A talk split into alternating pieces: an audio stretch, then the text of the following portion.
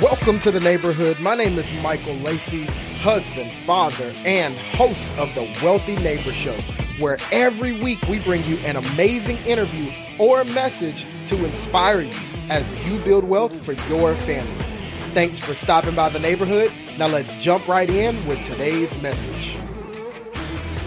Ladies and gentlemen, welcome to the neighborhood. We have with us today Kofi Gyebi. He is the founder of 400 Pound Elephant, a personal finance company that helps young professionals achieve financial independence. He has a background in banking as he started his career in finance at State Farm Bank. And his coaching empowers people to get out of debt, save money, and build generational wealth. He's a community leader recognized as a champion of justice and equality by the Urban League of Greater Atlanta. Kofi is also a graduate of Bowling Green State University. He was recently inducted into the 2019 Emerging 100 of Atlanta class. And Kofi's own debt free journey is a testament to what's possible with a bit of focus and a bit of discipline. And so he paid off $34,000 of student loans in just one year. but before we jump into that, Kofi, can you, from your perspective, share how money was handled in your household growing up? Um, so first and foremost, thanks so much for for having me. Uh, glad to to be here. How was money handled in my household? Uh, there wasn't much of it, so it was you get it and you save it, and I, I I believe that that was really the overarching ideology around money in my household was to save it. My mom always used to say, even if you get 50 even if you save $50 always save a little bit.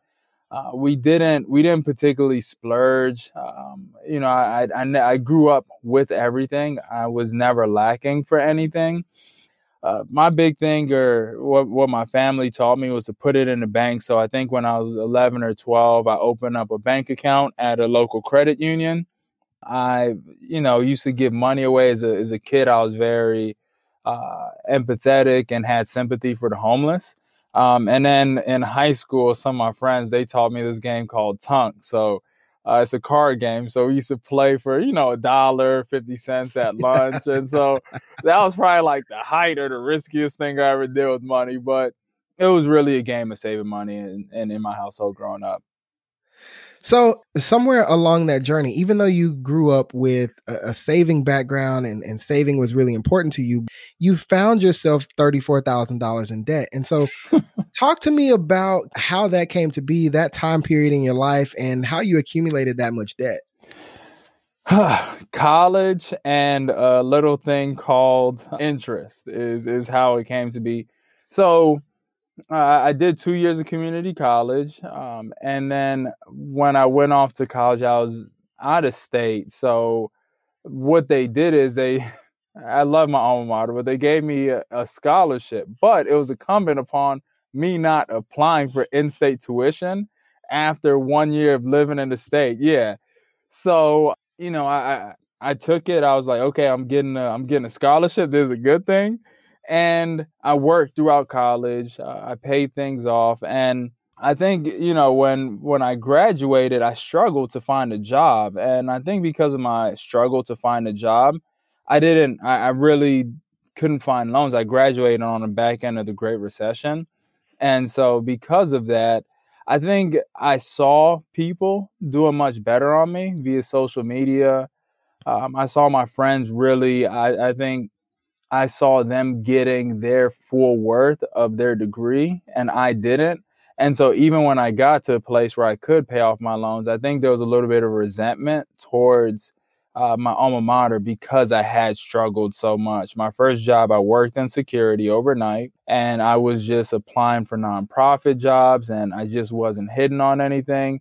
And doing that scroll through social media, it just built something up in me that uh, made it difficult for me to pay it back. But at the same time, I say interest because within six years, my student loans almost doubled just via interest. I had some uh, unsubsidized loans that started growing interest the, the minute I walked into uh, college, and they had just been growing ever since, and I was never covering that. Uh, that interest. So it was a combination of, of those two things. A really bad decision of not keeping track. And I got to a point where I hadn't been looking at my loans. I didn't know how much I'd accrued. And it really took a heart to heart and some courage for me to go in and log in and see what that number was, which I'm not, I'm not proud of. And my advice to people is, is never to let it get to the point where you just don't look at it at all so when you finished school, what was the total that you had? I know it ended up being 34. Yeah. you said it grew. I mean, what was the total that you ended up taking out? Actually? When I when I and I didn't even that's the thing. It was like 16 to 17,000. Wow. Okay. So 16 to 17,000 it literally doubles on you.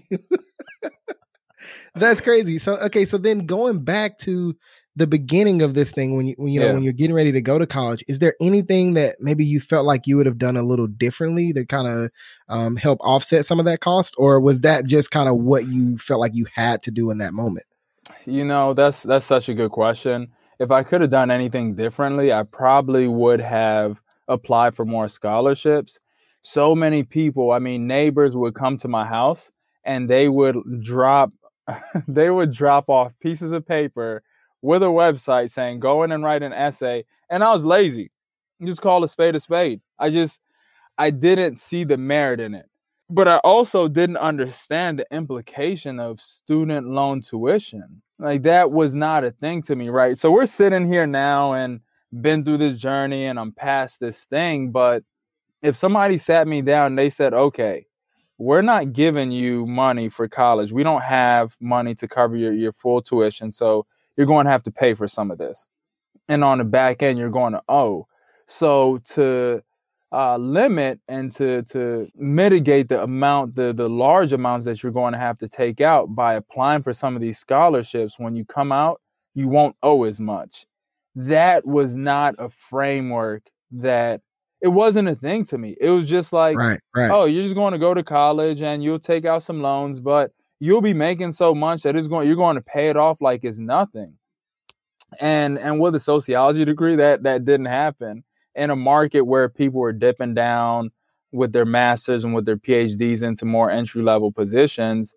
That that conversation never happened. You just went into the financial aid uh, office and you apply for financial aid, and you never understood what you were really signing up for. You you said something earlier. You said that after college, you struggled to find a job, struggled to to to land full time income, right? And yeah. once you did, you felt a little bit of resentment for, towards your institution for that. And so I know, thinking of myself, if I was in that situation, me personally, I probably would have been pretty complacent, you know, with my loans as well. But um, for you, there was a moment where something clicked and you just decided, you know what, I'm going to address this. I'm going to pay this off. What was that moment for you? Like, what was the build up to that decision?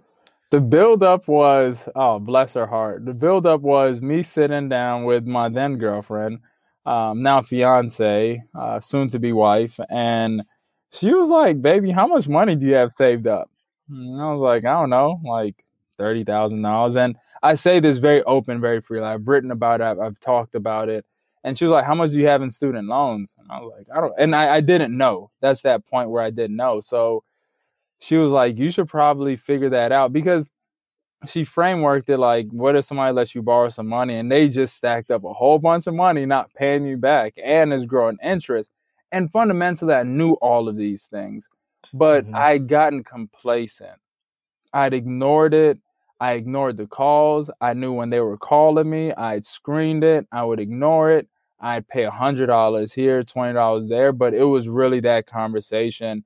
As she would be working through Excel spreadsheets and paying things off, I would just be scrolling through Instagram, not addressing it. And the moment that I went in and I built up the courage to go in and see how much I, I earned. Even I get a little thing in my chest, even thinking about that first time I went in and looked at it.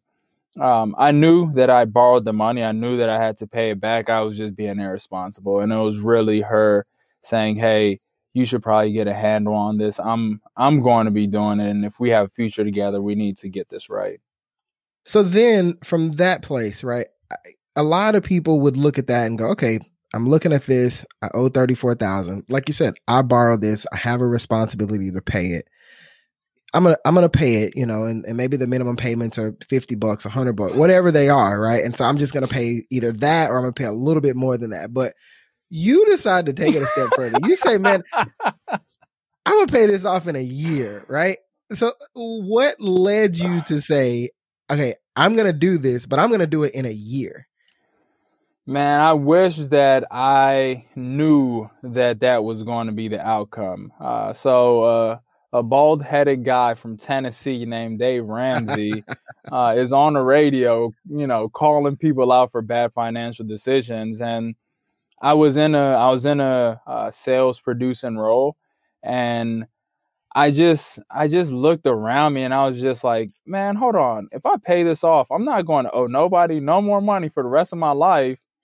And I just buckled down and I just threw everything at it. I threw uh, savings at it. I threw every um, I threw every sales bonus, my tax refunds. I just threw everything at it. I never thought that I would pay it off in a year, but I knew that I could cut out things like eating out, man. Like, oh, we're going to lunch. All right, who's driving? $13 at Chipotle. What it was is I started analyzing my loans. I, I would look at my loan line and I'd be like, okay, loan line number eight has 14% interest. It grows $8 per day, right? If you travel for work, you have a per diem. So you know, okay, per day I can spend this much. Your loans have a per diem. They have so much that they grow a day. When I was at State Farm, we would look at refinancing loans and I would look at the the way loans grew. And that's when I really started learning about this stuff. So I, I translate that into my own life and when I saw how much some of my loans were gaining per day, I would look at things that I buy like socks for 10 happy socks for 10, 13 dollars and I'd say, "Okay, that's how much one of my loans are growing. I need to cut this out." So, I just looked at what I was spending my money on and if it wasn't going towards a goal of getting rid of this, then I would put it on the back burner until I got there little did I know that I was uh, uh, on a path of, of paying it all off within a year. That was just a little grace and mercy that I got because I, I got so intense about it. Gotcha. Okay. So you touched on a few of those those habits that you had to tweak, right? And so I mean, what else did you have to do in order to kind of get the ball rolling on this thing? I mean, were you doing any kind of budgeting? Were there any apps or anything like that? Like what was kind of keeping you organized and helping you get some structure around paying this thing off? Just my goals, just my future. There there were there were habits, hanging out. That was really tough. Like you know, oh, such and such, you know, is doing this. They're having to get together at the house, you know, get some food, get this. And some of the habits were just it's just social beings it, just being social people that was that was probably one of the hardest things um, i wrote about it recently um, that some of it was just going out to lunch I, I worked in sales and so i lived off of a moderate base income but then when I got my bonuses, man, I would head to the outlets, J. Crew, Banana Republic, uh, uh, Kohan. I would, yeah, I, I worked hard, so I had the I deserve syndrome, and that was one of the habits.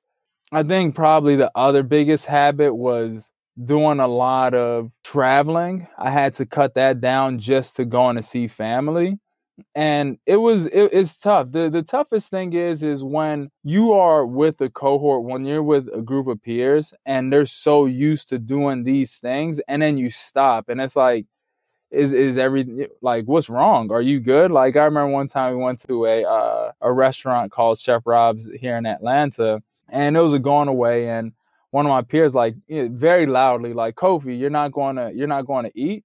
And i was like no i'm good. I'm not eating anything. And then my boss was like, "Oh, I'll cover your food," and I was like, "No, I, I ate before I came." And then like there was this awkwardness to it, and I just wanted to crawl under the table and say, "Food here is fourteen dollars a plate. That's why I'm not eating. That's why I'm not eating. I'm trying to pay off my debt."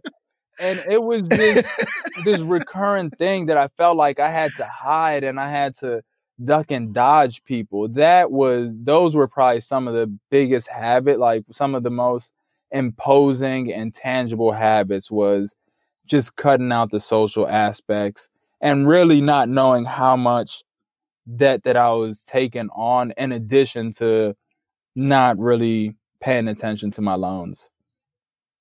Yeah, you know what, man? The social circle thing is so powerful, right? Because you know when we went on our debt free journey, my wife and I paid off our debt. Eh, you know, nobody, obviously, nobody around us was doing right. it either, and so we, you know, we would go out all the time, and and then it started to be like, oh, we're we're declining app. You know, we we just wouldn't even go. Like you would even you would show up, we just wouldn't even go. We just say no, we're not coming.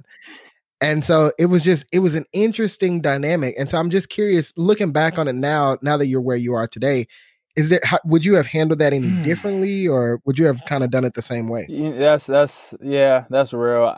The the one thing i would have done differently is i would have been more open. I would have told people that hey i have student loans and um, i want to pay them off to be debt free and and really take control of my future and stop paying for uh, debt from my past.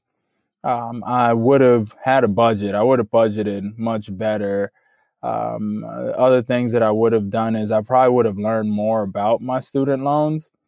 Um, but also I would have found like this space that me and you are in, right? We're we're very used to a lot of people in this space on this debt free. I would have tried to find that community sooner. Cause man, when you're doing it by yourself, people just don't get it. Like I know it's hard. It's, it's hard. Like it's people hard. just don't get it. Even my soon-to-be mother-in-law for the past two years, she thinks we've been part of some LMM, some marketing scheme. Like she thinks like there's an MLM. And uh, just a couple weeks ago, like my fiance, like, yeah, uh, my mom thought we were in some type of marketing pyramid, and I'm like, we were just paying, we're paying off our debt. There's no anything to that. So I probably would have just been more transparent, but it was very hard to try and get people to understand that, hey, I packed my lunch today. I'm I'm just going to eat at the office. Uh, hey, I you know I can't come to the I can't. I, there were weddings that I missed. Uh, there were baby showers that I missed. There were birthday parties that I missed. There were brunches that I missed, and that was probably the hardest piece. Um, I don't know how I would have balanced it because they required for me to fly. They weren't local. Some of them were local and they were, you know, brunches of 20 $30 and I just could not I just could not stomach it and sleep well at night. Like sometimes I would have the this regret of man, I spent I shouldn't even went. Like I should have just ignored the text. I should have not even opened up the invite because it's this dichotomy of I have goals and once I've I've reached these goals I can do all of it versus I can go spend the money but then I'm just going to be salty about it. And people don't to me the I guess what connects it all for me is at the end of the day, if I fall on hard times, there are very few people who are going to open up their pockets, their bank accounts to take care of me and to help me with real life stuff. And that's like what keeps me going is, you know what? If I do fall on hard times now, I have myself and I will be okay versus having done things which would have been at my own peril um, had I tried to keep up with with other people and things that were going on. No, that man, that's a that's a perfect answer. And I mean, that's one of the reasons why I wanted to start this podcast is because, and as you know, you know, you do this the same as me. Talking about money can be it's just a taboo subject. Like people will tell you about their sex life before they. Oh yeah, money, all day. Right? And it's just it's it's it's the craziest thing. And so that was one of the reasons why I wanted to to open up this platform and give people opportunities to just talk about money. Um, to kind of break that down, but you know, going back and just looking at the totality of your entire debt-free journey, I mean, what were some of the the other, you know, the most challenging or, or pressing things that you faced? I mean, I know for us, you know, eh, during our journey, I lost my job. My wife has lupus. She got sick, missed a lot of work, and like those things like severely hampered our progress, and it it it made it kind of made us kind of question things. And so, was there anything like that for you that happened Whew, in the middle of your journey? Man. And if so, how did you overcome um, I, I, would say there were two things. You talk about losing your job. I was there. Uh, April 30th, 2013, my boss walks in and says, Hey, Kofi, today's your last day. We're making some changes. We got acquired. Um, I woke up that day with a job, and I'm before lunchtime, I didn't have a job a week later, um, I was uh, I was adopted by a Ghanaian family when I was like in middle school, high school. Um, the eve of Mother's Day, my uh, my little sister called me and she said, "Hey, mommy just passed. Uh, we're going to be burying her next week." And so I remember I was in a board meeting and I had a um, a nonprofit that I served on, and I had an event coming up, and I said, "Hey, I have to go to you know bury my mom, say my final goodbyes." And I remember the president of the organization. Um, I'll never forget it. CG Townsend walks up to me and she said, "Hey, if you need, I can I can get your ticket to Ohio."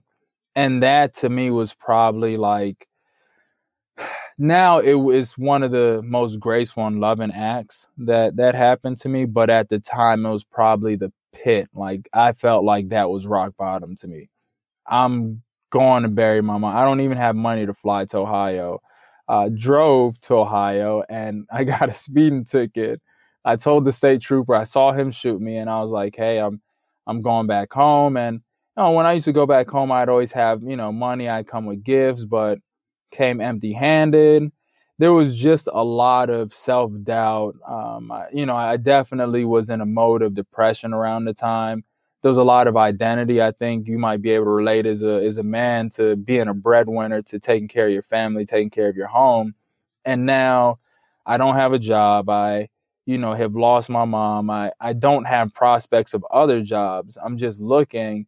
And it was, it, it just, um, you know, and, and I tell the story because like this money thing, it's not just an earning and a paying off debt thing. It's a life thing. Like when you have big right, losses, right, right. sometimes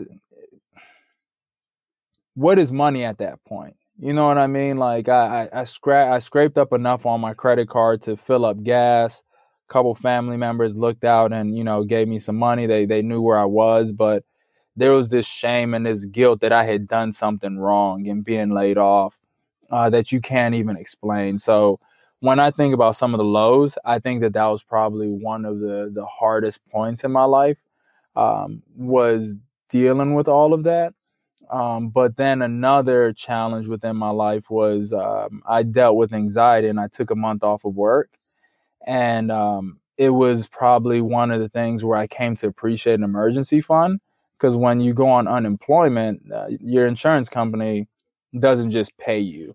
And so I had to fight with them, and they they declined my um, request for unemployment, and that was a really tough time for me. And if I think I didn't have an emergency savings fund, that probably would have been uh, even worse low of my life because your bills don't take a break and they're not apologetic. Right. They they keep going.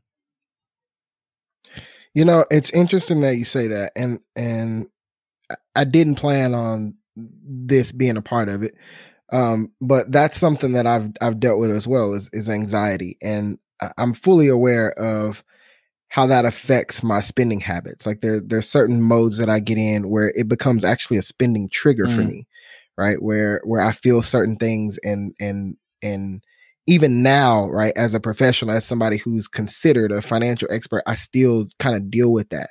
Um, so I mean, it was for you, was there did that affect like any of your spending habits or how you manage money or anything? Your just your general anxiety? Absolutely. I, the medical bills came in, dog. Like they they I had something to write home about. Like the medical bills right. came in. I had to go see a sleep specialist because I was having panic attacks. Um, the way I viewed health insurance, that that that was a thing to me. And and you talk about triggers is whenever I get medical bills, I think to a time where I had bills that were really bad. Um, but uh, other than that, I can't say that there's much that um, that that are triggers for me. Um, other than I think probably my biggest trigger, man, is is uh, we we talk about all this, right? We're in the comfort, uh, assumably within some comfortable space. My biggest trigger is is seeing homeless people. We went to men's shelter and volunteered on MLK Day. You know, a lot of a lot of African American men, and I think that's probably my biggest trigger because I never look at myself past being where they are in a homeless shelter. And that to me is is one thing that always triggers me is I don't think I'm above bad things, you know, a couple bad breaks, right. especially people that live check to check. That to me, I, I, think like, oh man, I'm worried about this, I'm worried about that. But there are people trying to eat. trying to find their way home, mm-hmm. um, fighting addiction. And so that to me is always like a space that always hits my heart um, is knowing that there are people that are just struggling and going through such hard times and what can I do uh, to help? And and that's probably like one thing that always hits my heart is is always seeing, especially in Atlanta, there's a big a big homeless population here. Yeah. You know, I, I have a lot of those same thoughts. And and for me that stems from growing up in that place, like growing up in poverty and never really forgetting where I came yeah. from and like, you know, remembering the times where, you know, the electricity wasn't paid or the water was and like all those things. Um and so for me, yeah, I think that may be a part of, you know, the anxiety trigger as well is just thinking back and reflecting on my own mm-hmm. life and being like, you know, now having this kind of rational and sometimes irrational fear of like, man, okay, you're like, you know, two, three bad breaks away from that place. And like it kind of it's motivating at the same time, but it's also fear inducing as yeah. well, you know. So No, no, I absolutely agree. Yeah. So moving forward a little bit, you you become debt free in a year, right? And so you know you're reclaiming your cash flow and all those things you know once you become debt free what was that next step for you financially Oh, man, just if if you wouldn't mind, I just want to touch on one more thing of of, of triggers. Sure. I would say probably one like one thing that triggers me is unemployment, the idea of losing my job, because I remember like such a low place that I was in. I would probably say now that's like a thing that keeps me going to save aggressively. That if it's ever to happen, that I never fall into that into that low place. Um, but yeah, once I became debt free, and I, I, I thought about this. I didn't know. I, I, really did not have a path. Like I did not know. I I had been reading about stocks and I've been reading about investing, but I did not know. So much of my journey was just getting rid of it and living in the moment of getting rid of it that I'd been asking for help with this thing, but I never asked for sight past that and that's one thing that I just was not ready for. I didn't know if it was going to happen. I like the last payment was about ten thousand dollars, and I went in and I just paid off ten thousand. I was just like, let me just get rid of this thing. I talked to some people, I talked to some friends, but so much of my time was just paying off the debt. When I got there, it was just like I just came to an empty house. It was just like, okay, I looked around, it's like, what now? I, I didn't have a plan other than just continuing to save. And I wish I had something better. And and hopefully to the viewers, one one piece that they can take from this is is think about what's past that. To your question, once you get there, start thinking about that now. Is it real estate? Is it a duplex? Are they stocks? Are they mutual funds? Um, is it a, a vending machine? Is it a side hustle? Is it a passion project? Um, is it, you know, doing something that you really wanted to do? I, I never put much thought into. Eh, I was very short sighted, and I wish that I had a better vision of, of what I do. But past that, I was just like, I'm going to keep saving, and I'm going to save so much money. I'm going to be rich, and uh, that that didn't happen. There were there were some some curveballs, but just saving was was the only thing I could think of.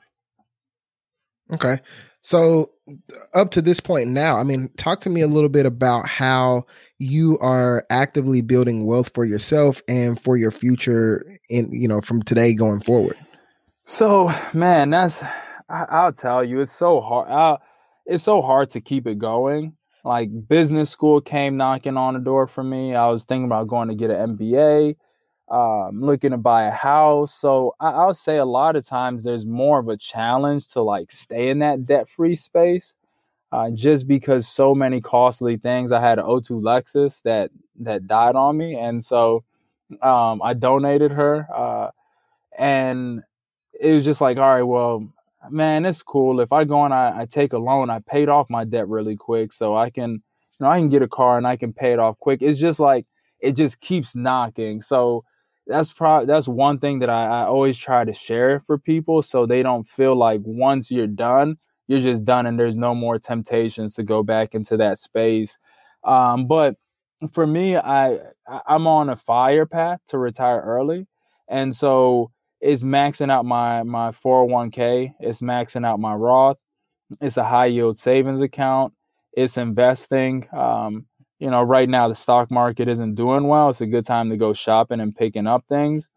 Um, for me, it was learning about how wealth is built in this country. Now I know how to do this budgeting thing. Now I know how to pay off this debt.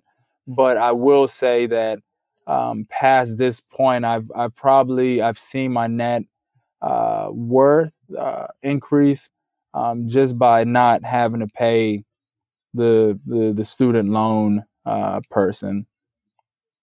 Right. So, and going back to the part where you were paying off debt, I mean, you you know you were um, not eating out with friends, and you made all these sacrifices and all these lifestyle changes.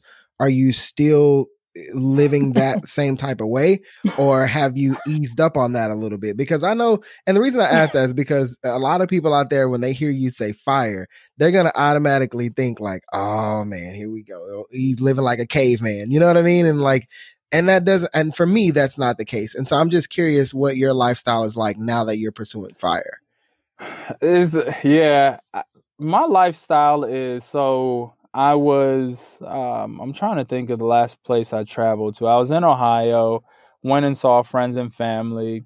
Uh, my friend had a birthday. We took him out to a nice lunch. Um, we, you know, when, we were in Ohio, I met up with an old friend.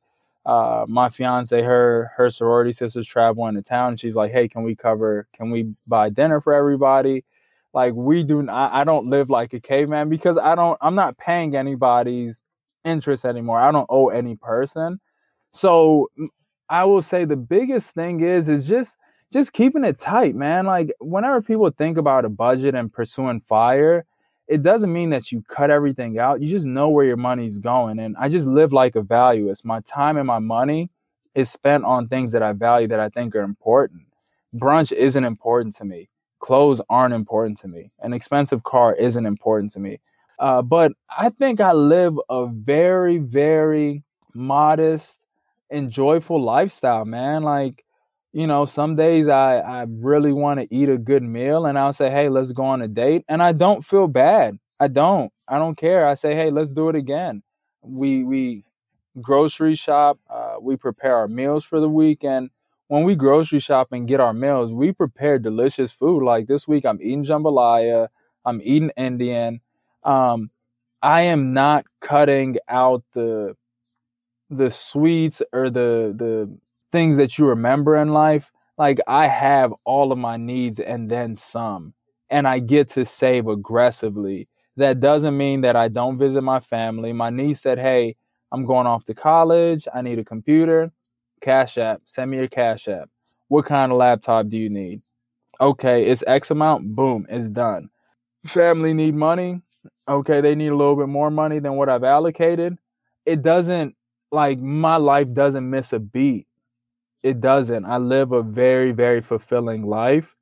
And I get to the I guess the nice part about it is is I get to do everything that I have always wanted to do and then some. I never thought that I'd have stocks. Like I grew up without much. Like nobody was talking about the stock market to me. I, I have so much that I'm so blessed and so lucky. Um, and I think that that's probably what like this whole thing is about to me and you is like we live, you know, good lives. And so uh, the things that other people find value in of expensive jewelry or you know nice this and nice that like that's all an option to me I, it's just not a value to me and so that's where I spend more of my time, my thinking. Like I buy really nice books. Like I'll order a twenty dollar book and I'll enjoy it and I'll read it twice because it fulfills me in a way that maybe to somebody else that $50, 60 dollar steak fulfills them and to me reading and getting that fulfillment and sharing it with people sharing my story is what fills me so you said something interesting there. You you were talking about your values and being able to take care of family and like buying laptops for family and all that. But then me sitting here thinking back to earlier when we were talking and it was like, you know, you went through a, a really tough time and you you couldn't really afford to even be there with family. Right. So talk about how that feels to have that come full circle to to be able to like not afford a plane ticket home one time, but then now you're like sending money to take care of your family's needs in another season. Oh man, it feels good. it feels it feels good, man. It's like everybody eats, man. Like you know, rappers talk about eating ramen noodles to eating steaks and lobsters. Like that's my steak and lobster, and that's what it's all about, man. It's like man, we're eating good, man. Like, you know, I'm a big uh, uh, uh, Game of Thrones fan, and, and one of my best friends, you know, we talk about eating like kings. We go to this place in Detroit. I think it's like Magnolia Grill or something. And you can go and the way the plates are set up, like you have to stack up a bowl. And like we go and we feast. He like teaches me how to make everything stick so we can have a feast. And we eat good. Um, you know, I have family that that has that deals with cancer and they have to fly into Atlanta for treatment. And it's like, okay, when are you coming? I'll get your plane ticket. Okay, this person wants to come here for the summer. I'm going to it, it feels good. That's that's what I live for. Right? Like other people live and they put money into and I'm not here to judge them. And I don't think you are either. Like what's important to you is is relative. But to me, that's what I do it for. Because when I pass, I can't take it with me.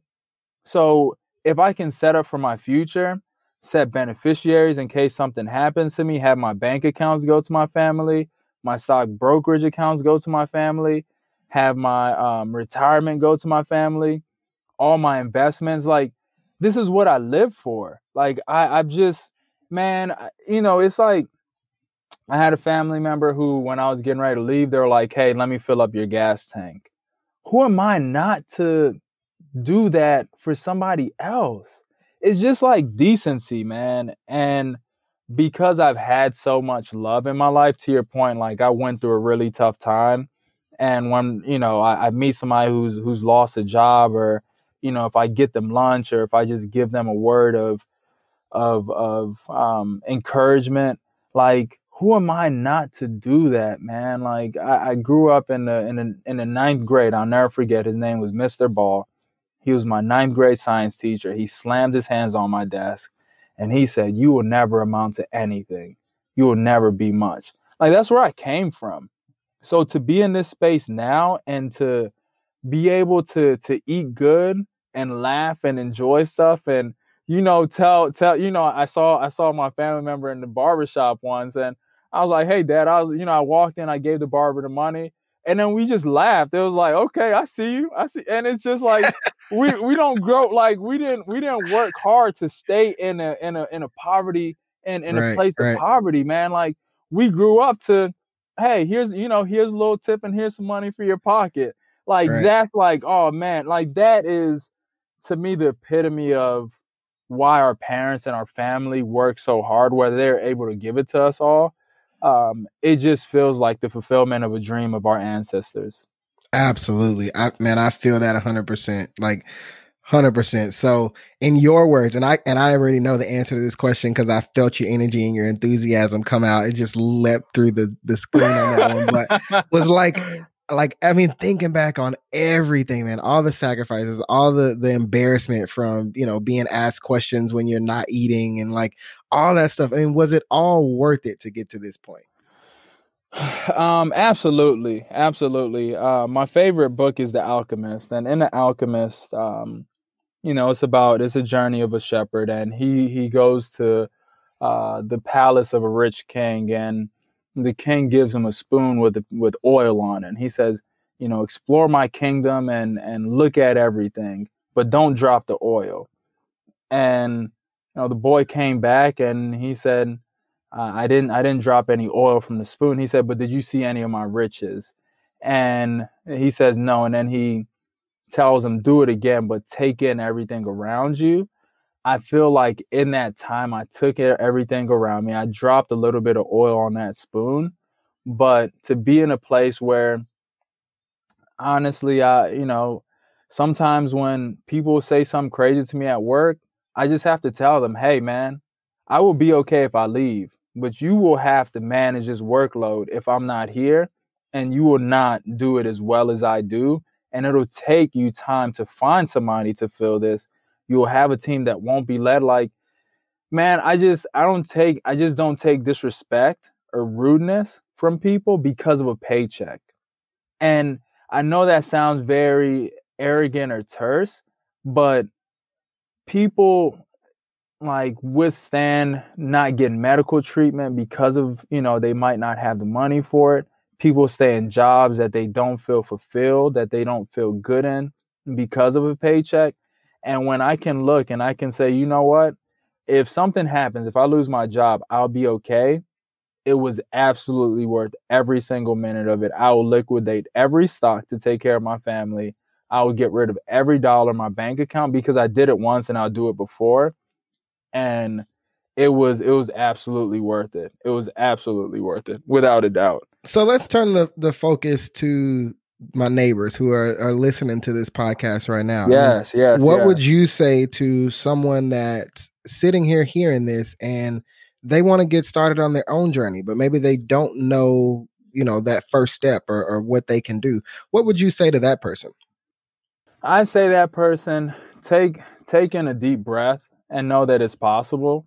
I you know, went many years being unemployed. Um, I went years of being underemployed, not making a lot in jobs. My first job was I made maybe nine or ten dollars working security. Um, it, it's it's possible, and surround yourself with people. You know, follow um, winning to wealth. Like listen to these stories in and ingrain yourself in the culture of possibility of growth mindsets because unfortunately um, some people have fixed mindsets and they don't think things are possible. And there were people I, will be honest with you i remember i told when i did open up to one of my friends uh, they said well i'm going to marry i'm going to marry somebody rich so i'm not even worried about my student loans. And my boy was like, "Yeah, I'm just going to wait until I get into upper management. I make more money. I'm going to wait until then. Don't wait. Like, do not. Don't wait until you get a raise. Don't wait until you, you know, come into some money um, because it just might not happen. And if you can live on less, uh, you will do. You will do a lot more. So my advice would be." Look at your debt. Whenever I coach people, it's like, all right, we have to look at all of it. We have to look at the number. You're like, I don't want to look at it. But once you do and once you take it in, put together a plan and just stick to it. It, it won't be done quickly. It took me a year. And, and I understand that that's anomaly and that is not the case for everybody. But even my fiance has taken her several years and the goal is to do it by the end of the year. So um, just don't feel alone um, and know that on the other side of it is relief is not having that debt. And it is then your job to share your story so other people know that it can be done. Like you have to pay it forward. You have to pay it forward because you can do it. You you got this. Like what other option do you have to to just continue to be in it? Like you can my my message to people is is it can be done. There's so many people that have done it. There's so many people that have done it. It just takes a little bit of growing pains, um, but it's it's absolutely worth it. It really is. Kofi, my man. Hey, I appreciate that answer. That was incredible my last thing for you, I want to give you an opportunity for you to tell the people where they can find you if they want to follow along on your journey. And if there's anything you have to offer that you think could help the listeners, feel free to share that as well. I appreciate that. Thank you. Um, so you can find me at 400poundelephant.com. That's 400lbelephant.com. Uh, you can find me on uh, Facebook, Instagram, Twitter, 400lb elephant. Um, if you're looking for, you know, somebody to come and speak about money, about budgeting, about paying off debt, I'm the guy for that. Um, as well as uh, financial coaching. I do work with people who, who are not in the state, who are not in the city. I have people California to Mississippi um, to uh, Washington D.C. and and I live in Atlanta, and so um, as a financial coach, I, I, help people. Like I'm like a trainer for personal finance, um, and and I help people put things in perspective. So you can reach me at 400 pound elephant. If you message me, I message back. I love the space that I'm in where I can always be very interactive with people that follow me. Awesome, Kofi. Hey, thank you again. And I'll be sure to link to your profiles in the show notes, which you neighbors can find at winningtowealth.com slash episode 21. That is winningtowealth.com slash episode 21 for the show notes. But I do want to say thank you again for coming on and being open and transparent about just the ups and downs of your journey to fire. Um, so thank you again. And for you neighbors, I do want to let you know about something that's coming up, and that is our side hustle series, which will be happening the entire month of April. That's right. Every single Wednesday in April, we will be featuring a guest that has found a way to create some additional income on the side. And the best part is I've tried my absolute hardest to bring on guests with side hustles that anyone can do from anywhere. So be on the lookout for that every single Wednesday in the month of April. I'm definitely excited for you guys to hear some of these interviews. Also, if you're looking to just get started on your financial journey, there are a few things you can do. First, you can download my ebook, Winning to Wealth. This guide was created to give you simple and clear steps to take as you look to better your finances. And you can find that at winningtowealth.com slash guide. That is winningtowealth.com slash guide. Another thing you can do if you're looking to get started on your journey is you can join the neighborhood. This is our online family where we talk about money freely and openly. So be sure to stop by if you need that accountability from other people who just get it. To find that, you can go to winningtowealth.com slash neighbors. That is winningtowealth.com slash neighbors. But thanks again for listening to another episode of the Wealthy Neighbors Show. We'll talk soon.